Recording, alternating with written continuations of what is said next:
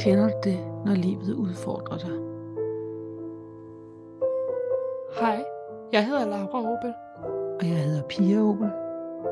og du lytter til Misforstået. Forstået. Og det er jo sådan, så livet, livet gives us lemons nogle gange, ikke? Altså, og så gælder det om at finde ud af, hvordan man kan lave limonade af dem.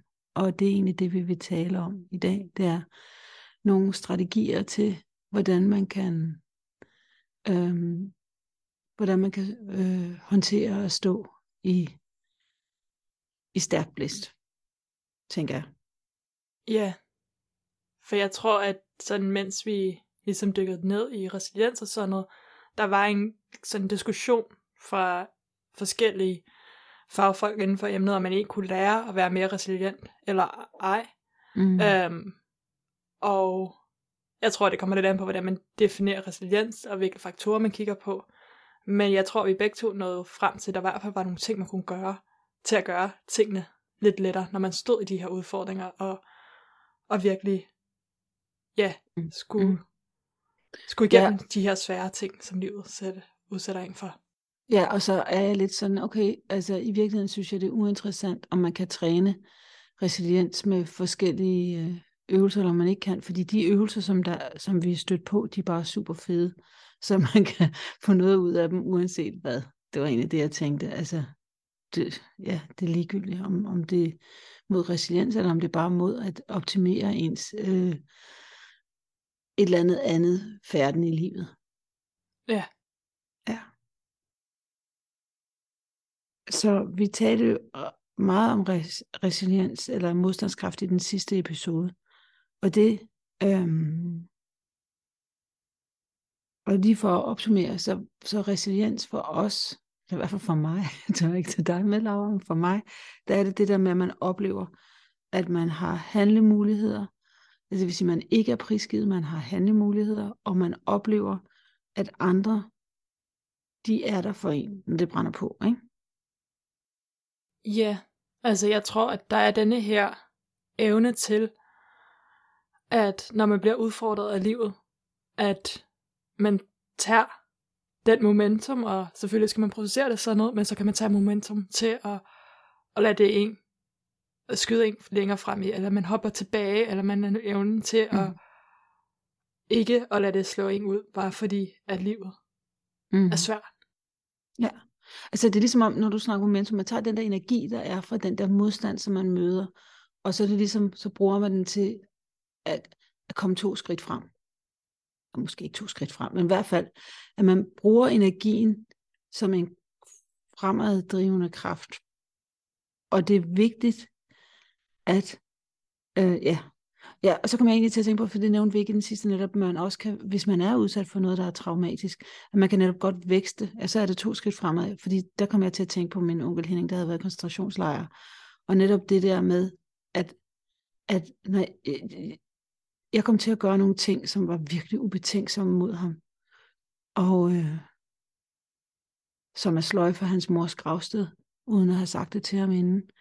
Øhm, og det var, det var, det var fuldstændig idiotisk af mig. Og da jeg sagde det til ham, så siger han, nå, er det bare det? Altså det der med, at der var ikke rigtig nogen ting, der kunne slå ham ud af kurs, fordi nå, er det bare det? Og der kunne han bruge det der. Ja, det var ligesom, han, han vækstede på, på det traume, han havde oplevet for lang, lang tid siden. Sådan oplever jeg det i hvert fald. Altså alt andet var ret let. Ja, og det tror jeg er sådan en generel strategi, man kan bruge, er, at det der med at sætte ting i perspektiv. Og, og ligesom, når man har oplevet noget rigtig, rigtig slemt, så kan andre ting virke mindre slemt, så det er sværere at blive rørt af det, men man kan også bruge andres oplevelser til at gøre det samme, så at hvis man føler, at man har en dårlig dag på arbejdet, og det hele er frygteligt og sådan noget, um, så havde jeg det faktisk, altså jeg havde det selv sådan, når jeg lyttede til uh, Lucy Huns TED Talk, altså det der med at høre nogen, som så mm. har mistet deres 12-årige datter, så er det rigtig let for mig at tage alle de ting, jeg lige går igennem og siger, men hvor jeg, hvor jeg er glad for, at det jeg går igennem, bare er det. Hvor er det godt, at det bare er det. Fordi ligesom at så når man ser på andre, der har det værre, eller ser andre, der er ligesom os, så kan man nogle gange sætte ens egne problemer i perspektiv, og kunne trække vejret lidt lettere ved, at de ikke føles så store længere. Mm. Ja, ja. Altså, og det, for mig har det, var det netop, altså det, det, det har været en inspiration for mig, det, at det der når var det bare det.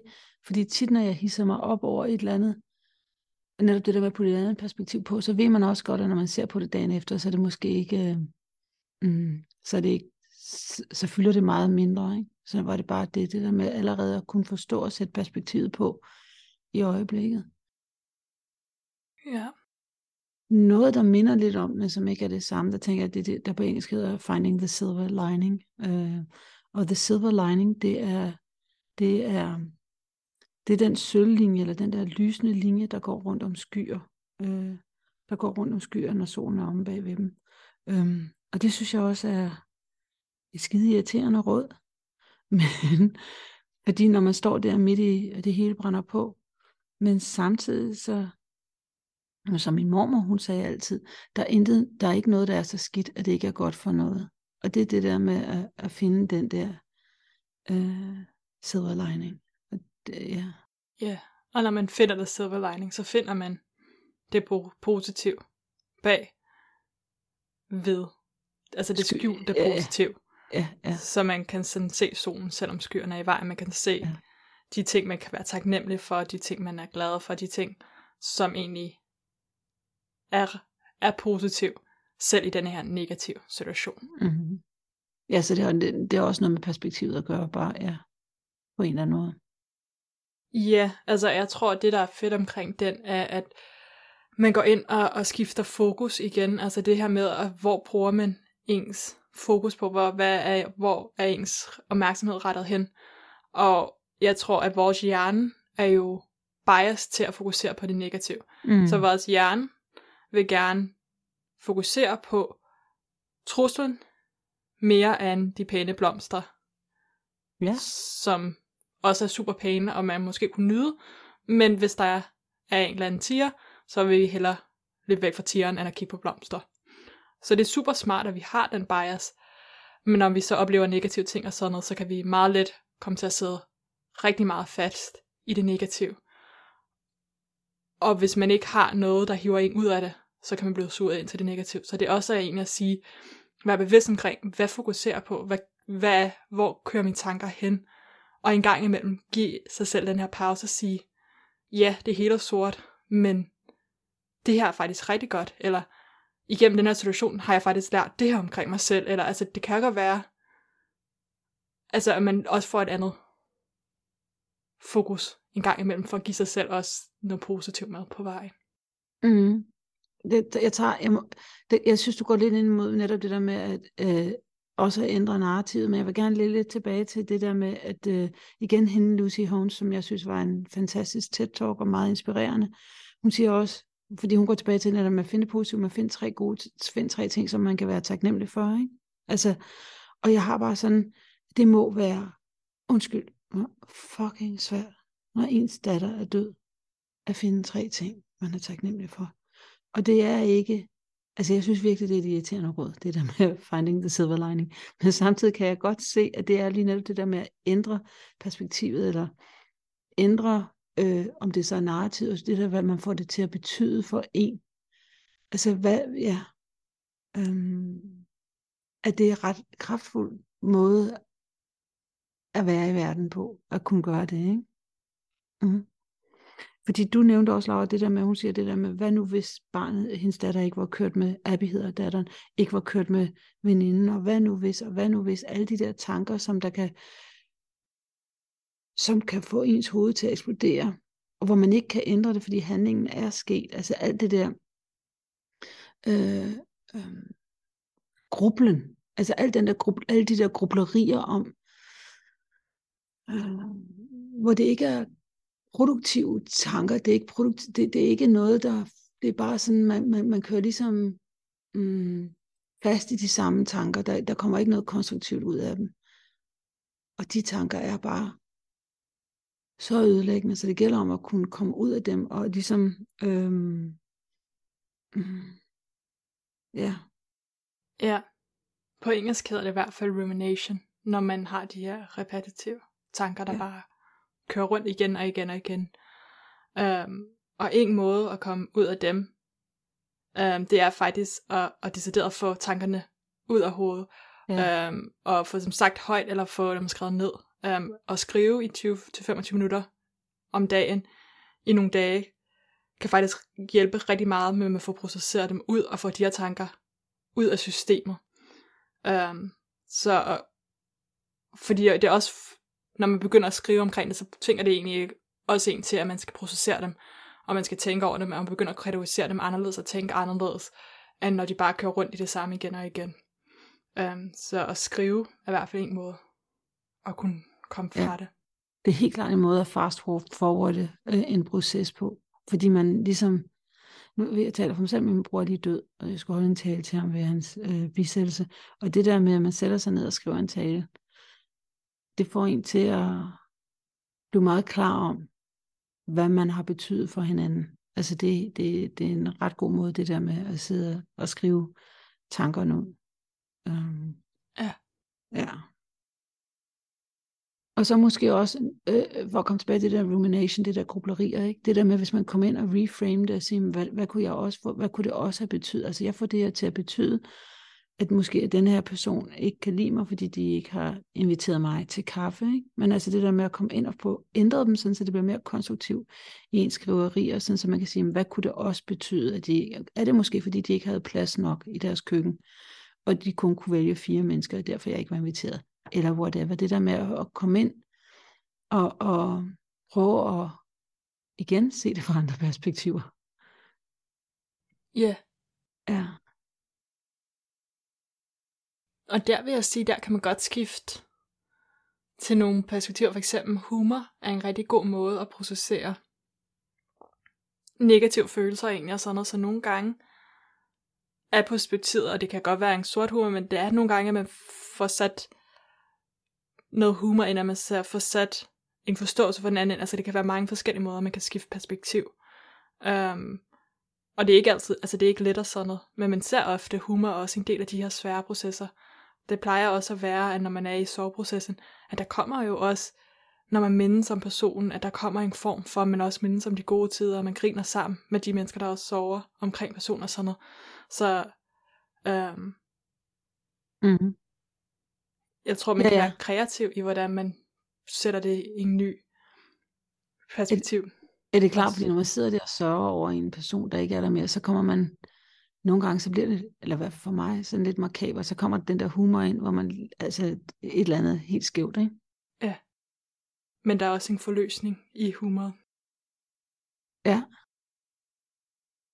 Jeg tror egentlig også for mig, når man sådan har det her med øhm, at skifte perspektiv, så tror jeg også, at en af tingene kan være, at bare at, at trække vejret og tage et skridt tilbage.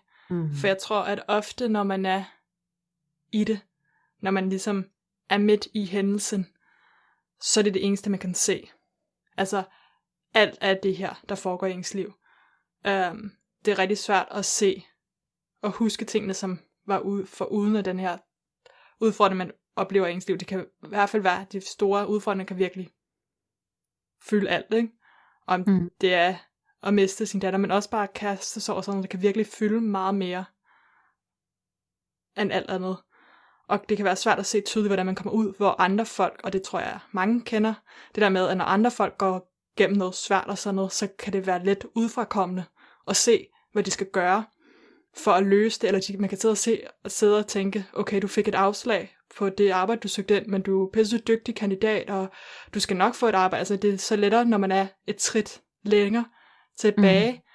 og kunne se handlingsplaner og muligheder, og se tingene på en helt anden perspektiv. Så nogle gange kan det også hjælpe bare at, at trække vejret og, og prøve at lige at tage lidt et følelsesmæssigt skridt tilbage, eller mm. at prøve at se, om det hele er så håbløst, som man går og tror, det er.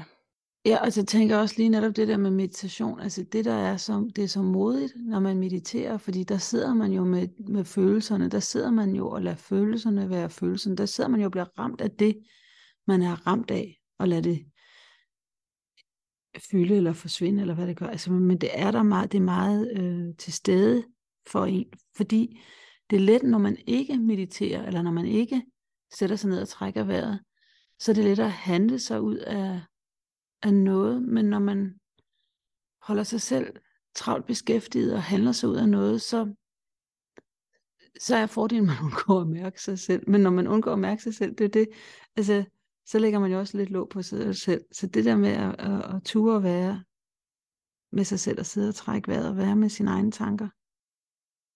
Ja, og meditation, det er jo en form for træning af ens hjerne, så det kan også træne en i, øhm, hvis man har problemer med rumination og grubling, så er meditation faktisk en træning mm. af, at det ikke er ens tanker, der får lov til at styre, at de skal, altså at man ligesom lærer at styre ens tanker og sætte dem til side og sige, det er ikke det her, jeg skal tænke på lige nu. Altså, fordi at ofte når man mediterer, det ikke er at tømme hjerne og bare være helt tom. Altså det er også rigtig meget af det, at hele tiden at minde sig selv om. Mm. At man bare, at, at man ikke skal lade sig selv køres af sporet med alle de her tanker, som vi alle sammen har. Fordi hjernen er lavet til at tænke. Det er det, hjernen gør. Ja, det er det, hjernen gør. Ja, og så tænker jeg, der er to ting, jeg tænker. Jeg tænker, det ene er, at det er selvfølgelig, at det er svært at meditere, det er også svært at gå i fitnesscenteret, og selvfølgelig bliver vi, øh, og sådan er det, altså det er svært, øh, og det der er en grund til, og så en anden ting det er, altså det vil sige, jeg mener, man kan træne det, og man kan lære det, men det kan også godt være, at der er nogle mennesker, der siger, at det, det, er, det, er ikke, det, er ikke, det, er ikke, det er ikke noget, jeg skal gøre, det er ikke for mig det her, det er også fair nok. Men det sagt, så er meditation en god måde at træne det der med, mm. at man lærer at trække vejret en ekstra ja. gang. Som vi også har sådan nævnt før, det der med, um, og igennem Viktor Frankl, at man, når man står i en situation, det er ikke altid, man kan vælge situationen, man kan ikke vælge, hvad der kommer til at foregå omkring ens og ens omgivelser. Men man har i måden, man vælger at reagere på situationen, et valg. Og det er det valg, man har. Mm. Og det kommer ofte igennem den pause, der hvor man trækker vejret og kigger på situationen, før man reagerer. Ja. Um, og der kan meditation godt være hjælp til, at det er lettere at få adgang til de her pauser, hvis man har brug for det. Ja, ja. Men der er mange forskellige muligheder. Der, det er ikke fordi, det nødvendigvis, at man skal gøre en af de her ting. Eller noget, der bare, ja, Jamen når du også siger det der, men det behøver ikke være meditation, det kan også bare være at trække vejret, det er jo sundt for hele systemet, at ilde hele systemet, ikke? Altså ligesom få ny luft, få ny ilt i, i systemet, ikke? Jo. Også fordi, at så kan man også man kan også bruge vejrtrækning til at påvirke ens krop, og hvordan ens krop reagerer på det, og afstresse ens krop, og sende signaler til ens krop, at tingene er okay. Så det kan man også benytte. Mm-hmm. Nå jo, så er der også sådan noget som, at, øhm, mm, at nu snakker vi også starten om det der med at sammenligne sig selv med andre, men det er også det der med at være bevidst om, at, der også, at man ikke er den eneste i verden, der måske øh, går igennem den her frygtelige situation. Der er andre, der har haft kærester, der slår op med dem, og det der med, og, og det der med at øh, måske give dig selv et knus, eller tage dig selv på hjertet, eller gør det, der beroliger dig. Altså en eller anden, øh, vær bare vær tålmodig med dig selv i situationen. Øhm, ja. Ja, og jeg kan faktisk sige, at det er 100% en del af livet, at man går igennem svære tider og udfordringer.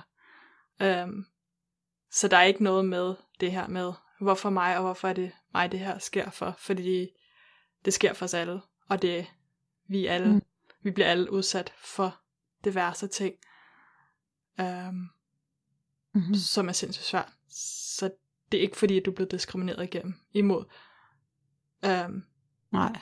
når livet udfordrer dig. Mm. Livet er ja. bare svært, og ja. kan være meget mo- modbydeligt en gang imellem. Mm.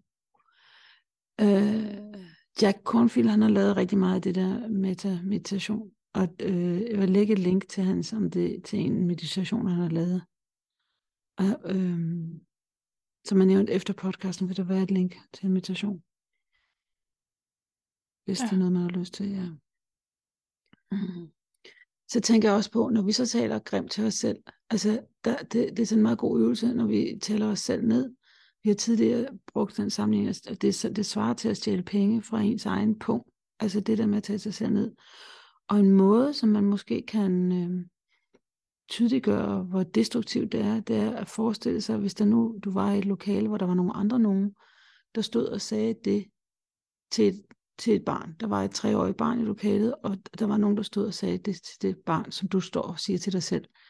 Og, og de fleste, altså, jeg tror, tænkte, det er jo fuldstændig absurd, at man står og taler så grimt til et treårigt barn, og det er det, vi gør til os selv, når vi taler os selv ned. At ligesom også på det perspektiv på den måde, ikke?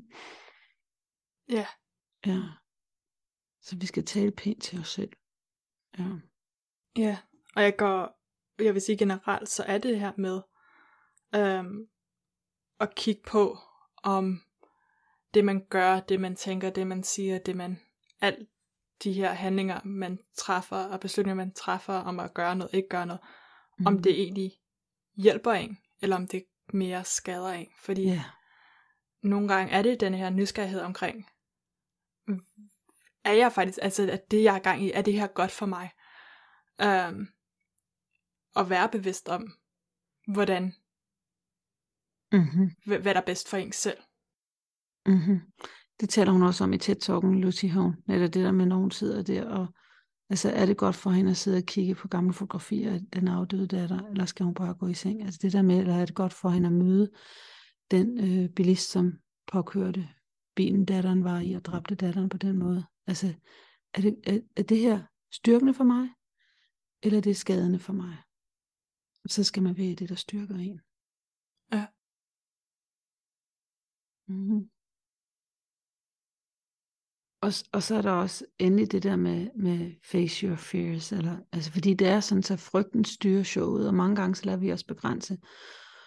Øh, fordi vi frygter et eller andet, så holder vi os tilbage. Men hvis det nu er, for eksempel, at du er bange for at blive opslugt af sorgen, eller du er bange for, at du aldrig bliver glad igen. Altså, man bliver nødt til at læne sig ind i det og se, hvor det tager en hen. Øhm, og mærke det, der sker, for ligesom at komme igennem det.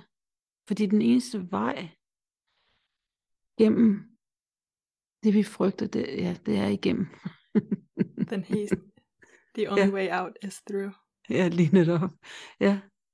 Og så tænker jeg også, altså for at tage det lidt i en anden retning, og det kan også være, det, det måske, det er ikke så eksistentielt, men hvis det er, man, man for eksempel øh, frygter at have en samtale med en ven eller veninde, fordi man føler, at de har svigtet en. Altså, så er relationen jo allerede gået i stykker, når man ikke kan tale om det. Så, så er der jo ikke, så er tabet der jo allerede. Altså, være bevidst om at skille snot fra overskæg. Uh, ja. Ja, altså jeg tror, at nu har vi ikke snakket så meget om det lige i den her episode, men jeg tror også, at nogle gange, så det der skal til for at komme igennem noget, det er også at bruge ens relation og bruge ens netværk og, og, og udnytte, at man faktisk har mennesker omkring en, der elsker mm. en og er der for en. Fordi at at skulle gå den vejen alene er sindssygt hårdt. Mm. Um, I forhold til at have nogen, der går den sammen med en. Um, selvom de ikke kan bære ens pose. Uh, som vi snakkede om i den foregående episode. Ja, ja, ja. Og jeg tror, der hvor jeg virkelig har set, at styrken i et socialt netværk slår igennem. Uh, det var, da jeg boede i slumkvarter i Brasilien. Uh, jeg var frivillig arbejder dernede, da jeg var yngre. Um, og der så jeg, at de her mennesker, de, de havde virkelig ikke særlig meget. Um, og deres liv var ekstremt hårde på mange måder, sådan i, og i mange oplevelser, som jeg aldrig nok vil kunne skulle opleve, eller sådan, altså jeg har virkelig blevet sparet i forhold til de, det, de er blevet udsat for. Um, og der så jeg, hvor meget det betød, at hver eneste gang nogen havde et eller andet, så var alle omkring dem til at hjælpe. Mm. Og det var, fordi man vidste, at hvis man selv gik noget igennem, altså hvis man selv havde hårdt, hvis man selv, hvis der skete noget til en selv, så var den eneste måde, man kunne overleve, var at bruge ens sociale relationer og netværk.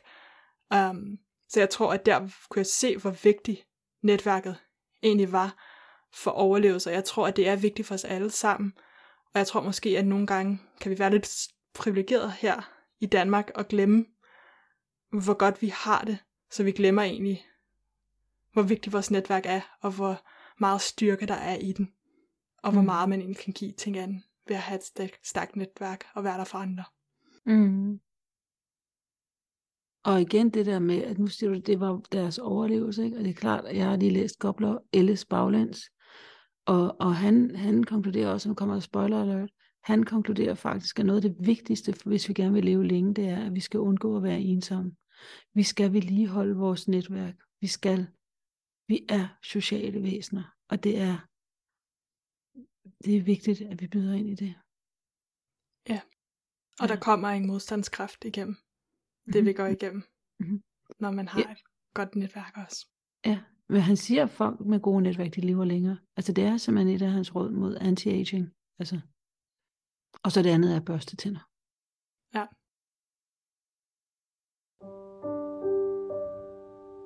Og hvis der skulle være et hack, så er det det, at dine livsomstændigheder, det er dine livsomstændigheder. Men det, du får dem til at betyde, det, det er op til dig. Det er dig, der styrer det. Ja. Ja. Og så vil vi takke Juliana Vijaya for musikken til vores podcast. Og så vores kilder, det er, det er en TED-talk øh, med Lucy Hone, der hedder The Three Secrets of Resilient People. Og så er det også en multi-amory podcast, og det er den, der hedder Resilience and Overcoming Obstacles, More Tools. Og podcastværterne, det er Dedica, Jace and Emily. Og det var det. Og så er der kun at sige, at vi også har en Instagram, øh, Instagram-profil, og den hedder Misforstået Podcast. Og derinde, der kan du finde øh, forskellige informationer om vores podcast. Blandt andet er der rigtig godt overblik over, hvilke episoder vi har lavet. Ja. Ja. Tak fordi du lyttede med. Ja, tak fordi du lyttede med. Hej.